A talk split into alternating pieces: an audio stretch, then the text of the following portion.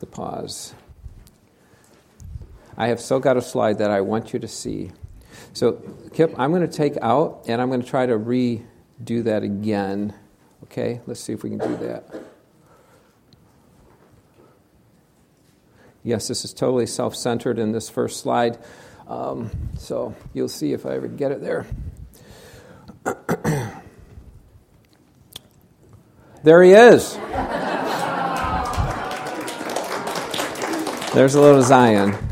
Tammy, did you sneak that slide into my sermon presentation? I wonder if she did that because I'm sure I never would. you know, I would not do that on my own. I, okay, maybe maybe I would. So, yeah, she is. So, anyway, I had to show you that the uh, joy of our lives, and we are so, so thrilled to have another grandchild. I want you to turn with me to the book of Mark. We continue our journey through this book that the, the shortest of the four gospels that really emphasizes the fact that Jesus is the servant of God. And so I want you to go with me to Mark chapter 4. As you're doing that, I recently read about this mom. She posted this. She said, This morning, my teenage son was complaining about his ear hurting. So I asked him, On the inside or the outside? So, so he walked out the front door for a moment, came back in, and said, Both. she wrote, she wrote, Moments like this make me wonder if maybe I'm just saving too much money for the college. But, yeah, I'm, I'm not going to touch that one. But this morning, we are going to talk about something very closely related to ears, because we're going to talk about hearing. Now, I'm not talking about physical hearing, which isn't always possible for some, but I'm talking about biblical hearing. And what we'll see this morning, it has actually very little to do with one's physical ear, but has everything to do with one's heart. Now, as we've seen in Mark the last few weeks, we see that Jesus because of his miracles, he was drawing huge crowds of people. Some came from as far away as 120 miles because they wanted to be healed. And the people, of course, were focused on this physical healing, and that's very understandable. But Jesus was focused on something different. He was focused primarily on preaching. He continued the message, the one that we saw when we began the book of Mark, that Jesus started at his uh, beginning of his earthly ministry Mark chapter 1 verse 15 when he when he preached this he said the time is fulfilled and the kingdom of God is at hand. Repent and believe in the gospel. But what do you do if you're Jesus and the crowds become so plentiful they become so big so large that you can hardly make yourself be heard well, since they were in Capernaum, which is on the shore of the Sea of Galilee, Jesus knew exactly what to do. That brings us to our passage, Mark chapter 4. Let me read the first two verses and have you just follow along. And he began to teach beside the sea. And a very large crowd gathered about him, so that he got into a boat and sat in it in the sea or excuse me, on the sea, and the whole crowd was beside the sea on the land, and he was teaching them many things in parables. Okay, so Jesus, to get a little bit of separation from the crowd so that he could proclaim the message he was preaching, he got into a boat out from the shoreline a little bit, and of course, we know that that, first of all, gave him that physical separation so he could proclaim his word more clearly. Also, we all know if you've ever been on a lake fishing, or some of you may have the privilege of living on a lake, sound carries really well over water, doesn't it? So that also probably helped to amplify his voice. And then, of course, just the, the physical uh, lands, as the lands would slope upwards from the shoreline, that would allow more people to be able to look down to where Jesus was on the boat. Also, that he could again Remember his primary focus. He did the physical healings. He loved people. He changed lives by that, but he was focused on something much more eternal. And so he was focused on preaching. But I, you probably noticed it there. He did something different in his preaching, something different in his teaching on this one here. It says, because it says that he taught them, in verse 2, in parables. Well, we're familiar with that term, but, but what is a parable? A parable is a story using everyday experiences that teaches a central spiritual lesson. I want you to really grasp that concept of a central spiritual lesson. I think that is key whenever you're looking at one of Jesus' parables. Always look for that main lesson, that main focus of what he's trying to teach. So that doesn't mean that there won't sometimes be uh, subpoints or other lessons from the parable, but don't get caught up in trying to spiritualize every single word and every item that he uses in this everyday uh, experience, the example. Because some people, they just try to spiritualize it all, and that messes it all up. Look for that main spiritual point, because Jesus always had one with the lessons or with the parables. So keep that in mind. Now, if you remember two weeks ago, we saw that we were, we were studying about the section, and Mark put the blasphemy of the Holy Spirit, kind of a difficult passage that we covered. But Mark put that right in the middle of a passage that dealt with Jesus' family.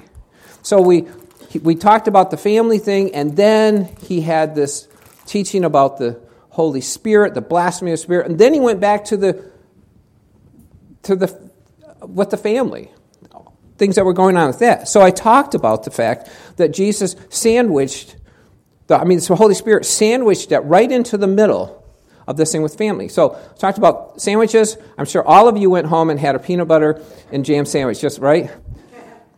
Okay, so maybe not. But I don't want to be accused of being too repetitious.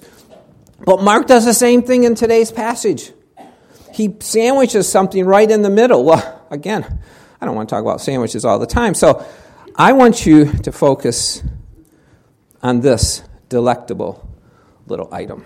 I don't know if hopefully you can see that. Um, this is an Oreo cookie. Now, Oreo cookie is actually, if you think about it, and I probably think way too much about food, but if you think about an Oreo cookie, it's actually made up of two cookies, right? There's top and a bottom, and then it has a creamy filling in the middle. Now, there are there's there's controversy here because there are different ways to eat an Oreo cookie. Some people just take a bite just the way it is, like this. Mmm. Mmm. Mm. That's really good. No, I don't have enough to pass around, so no, I'm just going to keep eating. Now, who who eats who eats an Oreo cookie just the way I did? Just you just bite into it. Who does it that way? That's the way I prefer it.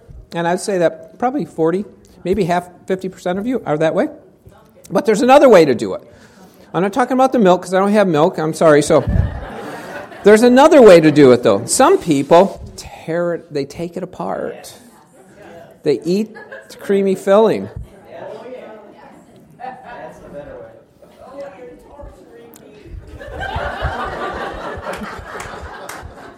and I feel feel so bad that I am. So so that's how some people eat. Now, who eats their Oreo cookie by tearing it apart? Okay, so yeah, so we're kind of split pretty well down the middle there. But again, I don't want to be locked in, or I don't want you guys to say, boy, Rick just repeats himself. I'm not talking sandwiches, I'm talking Oreo cookies today. But what we are going to do is we are going to look at our passage today by looking at the, we're going to delight in the creamy filling in the middle first. And then we'll focus on the rest of the cookie. So, point number one the creamy filling. The reason for Jesus' use of parables. So, we're going to skip down all the way to verse 10. And when he was alone, those around him with the twelve asked him about the parables. And he said to them, to you has been given the secret of the kingdom of God. For those outside, everything is in parables, so that they may indeed see but not perceive, and may indeed hear, but not understand, lest they should turn and be forgiven. It's a bit cryptic, isn't it? You see, the Old Testament passage that Jesus is that he's referencing there is, is Isaiah chapter 6. Many of you know that passage because that's where the prophet, he saw, he had this vision of the Lord sitting on his throne, and then he heard God ask the question, Whom shall I send and who will go for us? And of course, Isaiah's response is, Here I am, send me. And then, but then God told him something that when we're starting in ministry isn't necessarily what we want to hear, but it was really important. God told him that it would be a very difficult ministry because the people would hear, but they would not understand. They would see, but they would not perceive. And so Jesus, he used parables for two reasons. First of all, these stories, these everyday experiences, he did them to hide the truths of the Word of God from the hard hearted, prideful people who thought that they were too wise to be taught. They had intentionally closed their eyes and their ears and their hearts and their minds to God and to His Word. And so these parables would make no sense to them. It would hide the truths from them. Second, though, the, conversely, he used parables to make the spiritual truths of God clear to those who wanted to learn and to be taught. It, it's what Jesus said in Matthew chapter 11, verse 25. He said, I thank you, Father, Lord of heaven and earth, that you have hidden these things from the wise and understanding and revealed them to little children not just talking about little children per se, but he's talking about those who are more spiritually innocent, those who are more eager to learn. If one wanted to know, if they were truly eager to understand what Jesus was teaching them, the parables would make the spiritual truth very clear to them. So Jesus used parables for that reason. So keep that in mind. To, whenever you come across a parable, understand that. To block the truth from the hard hearted, to reveal the truth to those who wanted to learn. And so he used those everyday experiences to do that. So that's the creamy, creamy filling.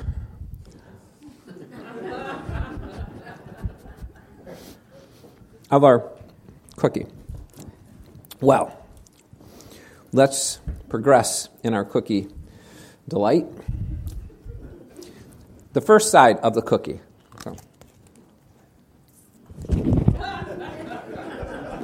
Oh, you laugh, but I still have it.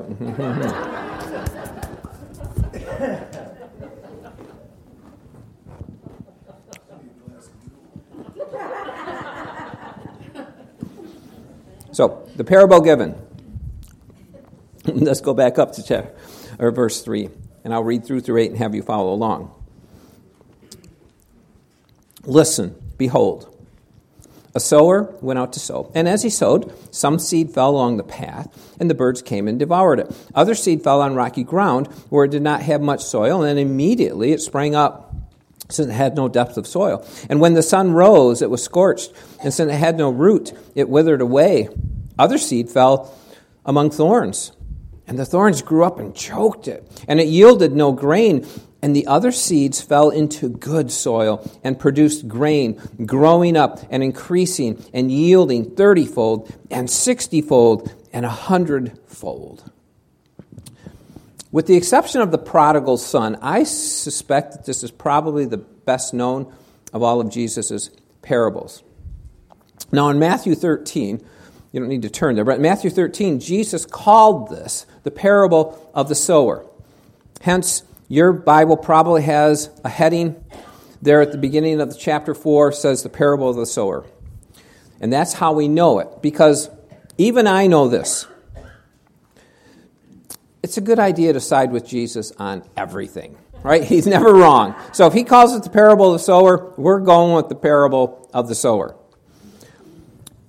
But if it wasn't that he had said that, it could also be called the parable of the seeds and what I would actually think maybe even more I don't want to say proper because, again, I'm going with Jesus, parable of the sower, but I think that the parable of the soils. Because really, there was one sower in those verses we just read, sowed the same seed. And the only difference throughout those were the different types of soil.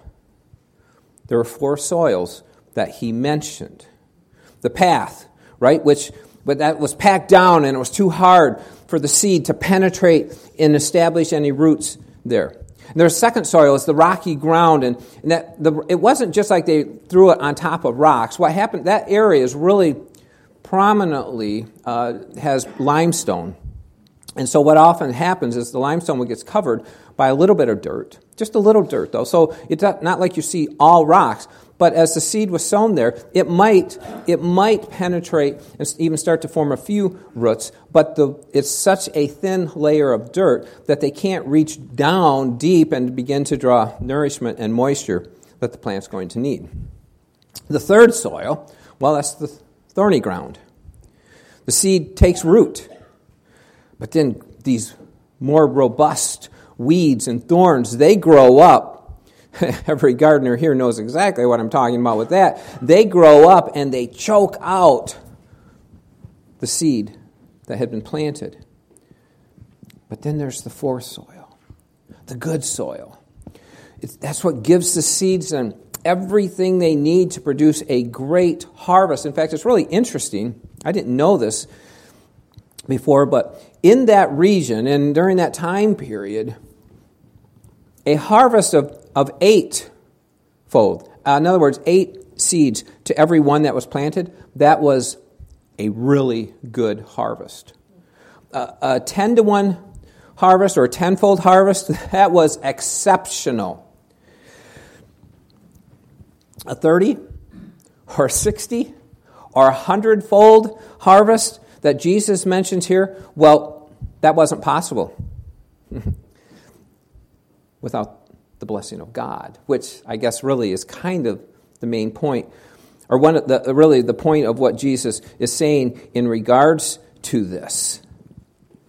In fact, I thought this is so interesting. He talks about that, but the verbs in verse 8 growing and increasing and yielding. They are in a tense. You don't have to worry about the Greek stuff on this, but they are in a tense in Greek that means to keep growing and keep increasing, and therefore will keep yielding an otherwise unimaginable harvest. So, again, this is just extraordinary what Jesus is talking about here. Look at verse 9 with me. And he said, He who has ears to hear, let him hear. Seven times in this passage, Jesus used the word hear. Seven times. Even I can figure that must be pretty important in this passage if he uses that word over and over and over again. But again, he was not talking about the physical hearing. Went so much beyond it. He was talking about spiritual hearing. Not everyone that was present that day could hear the words of Jesus because their hearts were too hard. Only those with an openness to Christ's words could hear. And to hear, to, to really hear, it means to understand. We could paraphrase verse 9 like this Whoever has a heart open to understanding, let them understand. It's not about intelligence, not about training. It's not about education, it's not about position in society. It's about having a heart open to Jesus Christ and His Word. And that openness will allow one to understand. And true understanding will lead to a changed life, which we'll see as we eat the other side of the cookie. And no, I'm not going to do that because I hate having crumbs all over me and everything like that. But I'll save it for later, so I'm good. But the second side of the cookie is the parable explained. Skip down to verse 13 with me, and let me read 13 through 20, please. And he said to them, Do you not understand this parable? How then will you understand all the parables? The sower sows the word. And these are the ones along the path where the word is sown. When they hear, Satan immediately comes and takes away the word that is sown in them. And these are the ones sown on rocky ground. The ones who, when they hear the word, immediately receive it with joy and they have no root in themselves, but endure for a while. Then, when tribulation or persecution arises on account of the word, immediately, there's one of Mark's favorite words, immediately they fall away. And others are the ones sown among thorns. They are those who hear the word. But the cares of the world and its deceitfulness of riches and the desires for other things enter in and choke the word, and it proves unfruitful. But those that were sown on the good soil are the ones who hear the word and accept it and bear fruit thirtyfold and sixtyfold and a hundredfold. Jesus explained the spiritual lesson of the parable. So, Jesus, we know from other Gospels, he is the sower. We know here from what he says that the seed is the word of God. And the four soils, then, they represent four types of people, which in turn represents four types of hearing or understanding, as we talk about in regards to that. So, first of all, the path people, well, they hear the word, but it makes no impact, right? Their hearts are too hard to let the word affect them. Satan immediately snatches it away from them before it can take any root at all.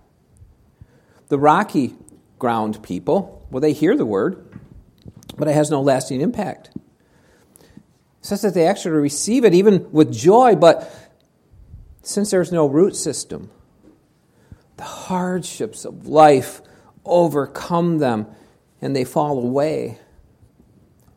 The thorny ground people, well, they hear the word, but it is not as important as earthly concern, concerns. It seems like they are doing well. They, they seem to have accepted the word, and, and it seems like they were even changed by it, but then money and possessions and other concerns of this temporary earthly life, they take priority for them. And so they produce no fruit. Number four, the good soil people.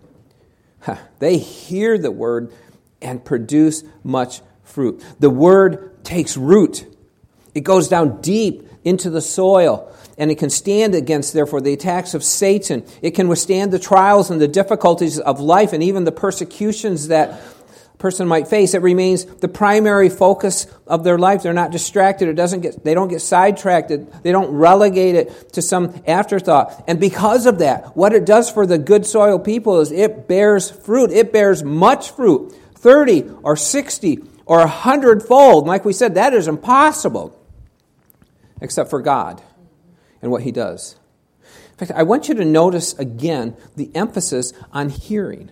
Verse 15, he says, when they hear. Verse 16, when they hear the word. Verse 18, those who hear the word. But this is, I think, is really interesting because every one of those is in the aorist tense. Again, I'm not going to bore you with Greek details here, but you just kind of need to know this.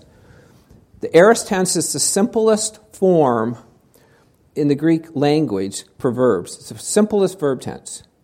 And what it means is just completed action. It means it's done. That's it. It happened. It doesn't carry on any results. Doesn't have any lasting impact. It doesn't have any reoccurring thing. It was just done.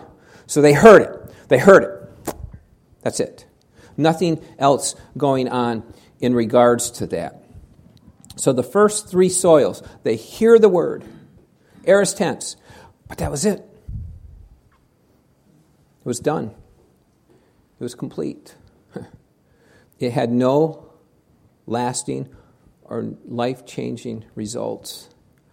But the ones who hear in verse 20, it's just as we saw in verse 8. It, again, it's a um, Greek tense that talks about continuing action.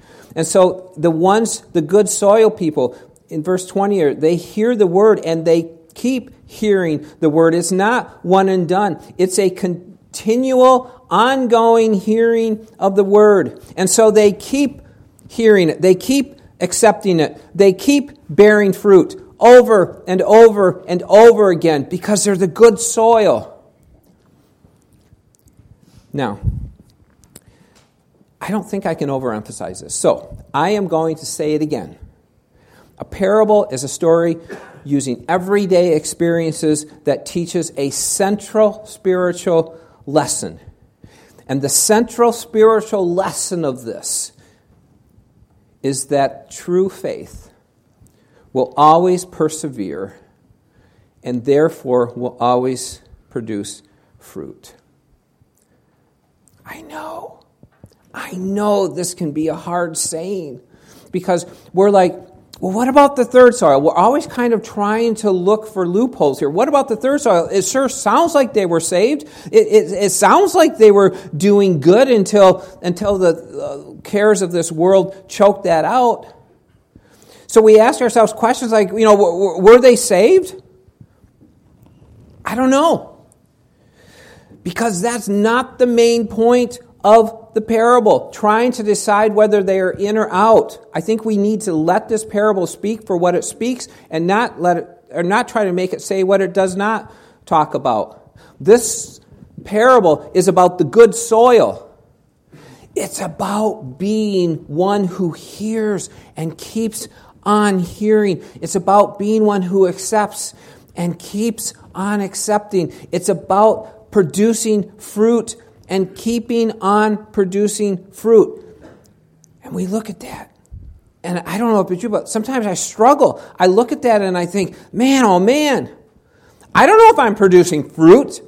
I mean, I'm trying to live for God. I, I want to be faithful and true, but, but really, I don't, I don't know that I see any fruit in my life. Let me put it like this. If, if you struggle with that, make it as clear as I can.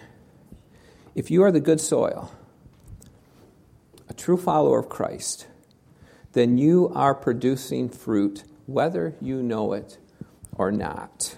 You see, the fruit and the harvest, they aren't yours to measure or determine. That's God's department. I'm really glad it is. We can leave that to Him. I have I probably shared this with you before because it's one of my favorite quotes from Charles Spurgeon. And I remind myself of it often because truthfully I do it to I do it to encourage myself. Because I struggle with the same things that you probably do. And so if you're like me, I hope that it will encourage you the way it encourages me. This is what Spurgeon said. Remember, you are only accountable for your labor and not your success. So still toil on. And so, my friends, in the midst of the battle, keep on toiling. As you continue running the race that is set out before you, keep on toiling. Leave the amount of the fruit, leave the harvest amounts up to God. Don't focus on that. That's not your responsibility. Your responsibility is to toil on because if you're the good fruit, you will continue to do that. Your obligation is to be a true hearer of the word. So let me ask you it's, it's what I entitled this sermon. How's your hearing? How's your hearing?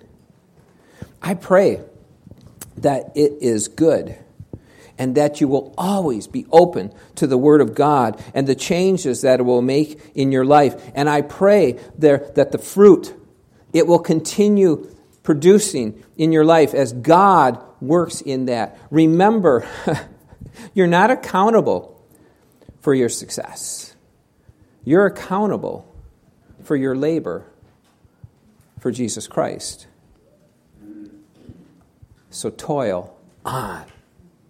Keep toiling on. That's how we know that we are the good soil. Toil on. Let's pray. Oh, Jesus, thank you. There's questions that we have when we study a parable like this. We don't understand it all. Would you help us to not worry so much about trying to figure out how it might apply to other people? And would you help us instead to focus on our relationship with you? Help us to be good soil people. Help us to hear, to continue to hear, to continue to understand, and to continue to be changed by it and God, help us then to continue to persevere, to continue to run the race. And I rejoice that it, we may not know the amount of fruit, we may not know how bountiful the harvest is, but we can rest assured that you will produce fruit in our lives because we are trusting in you.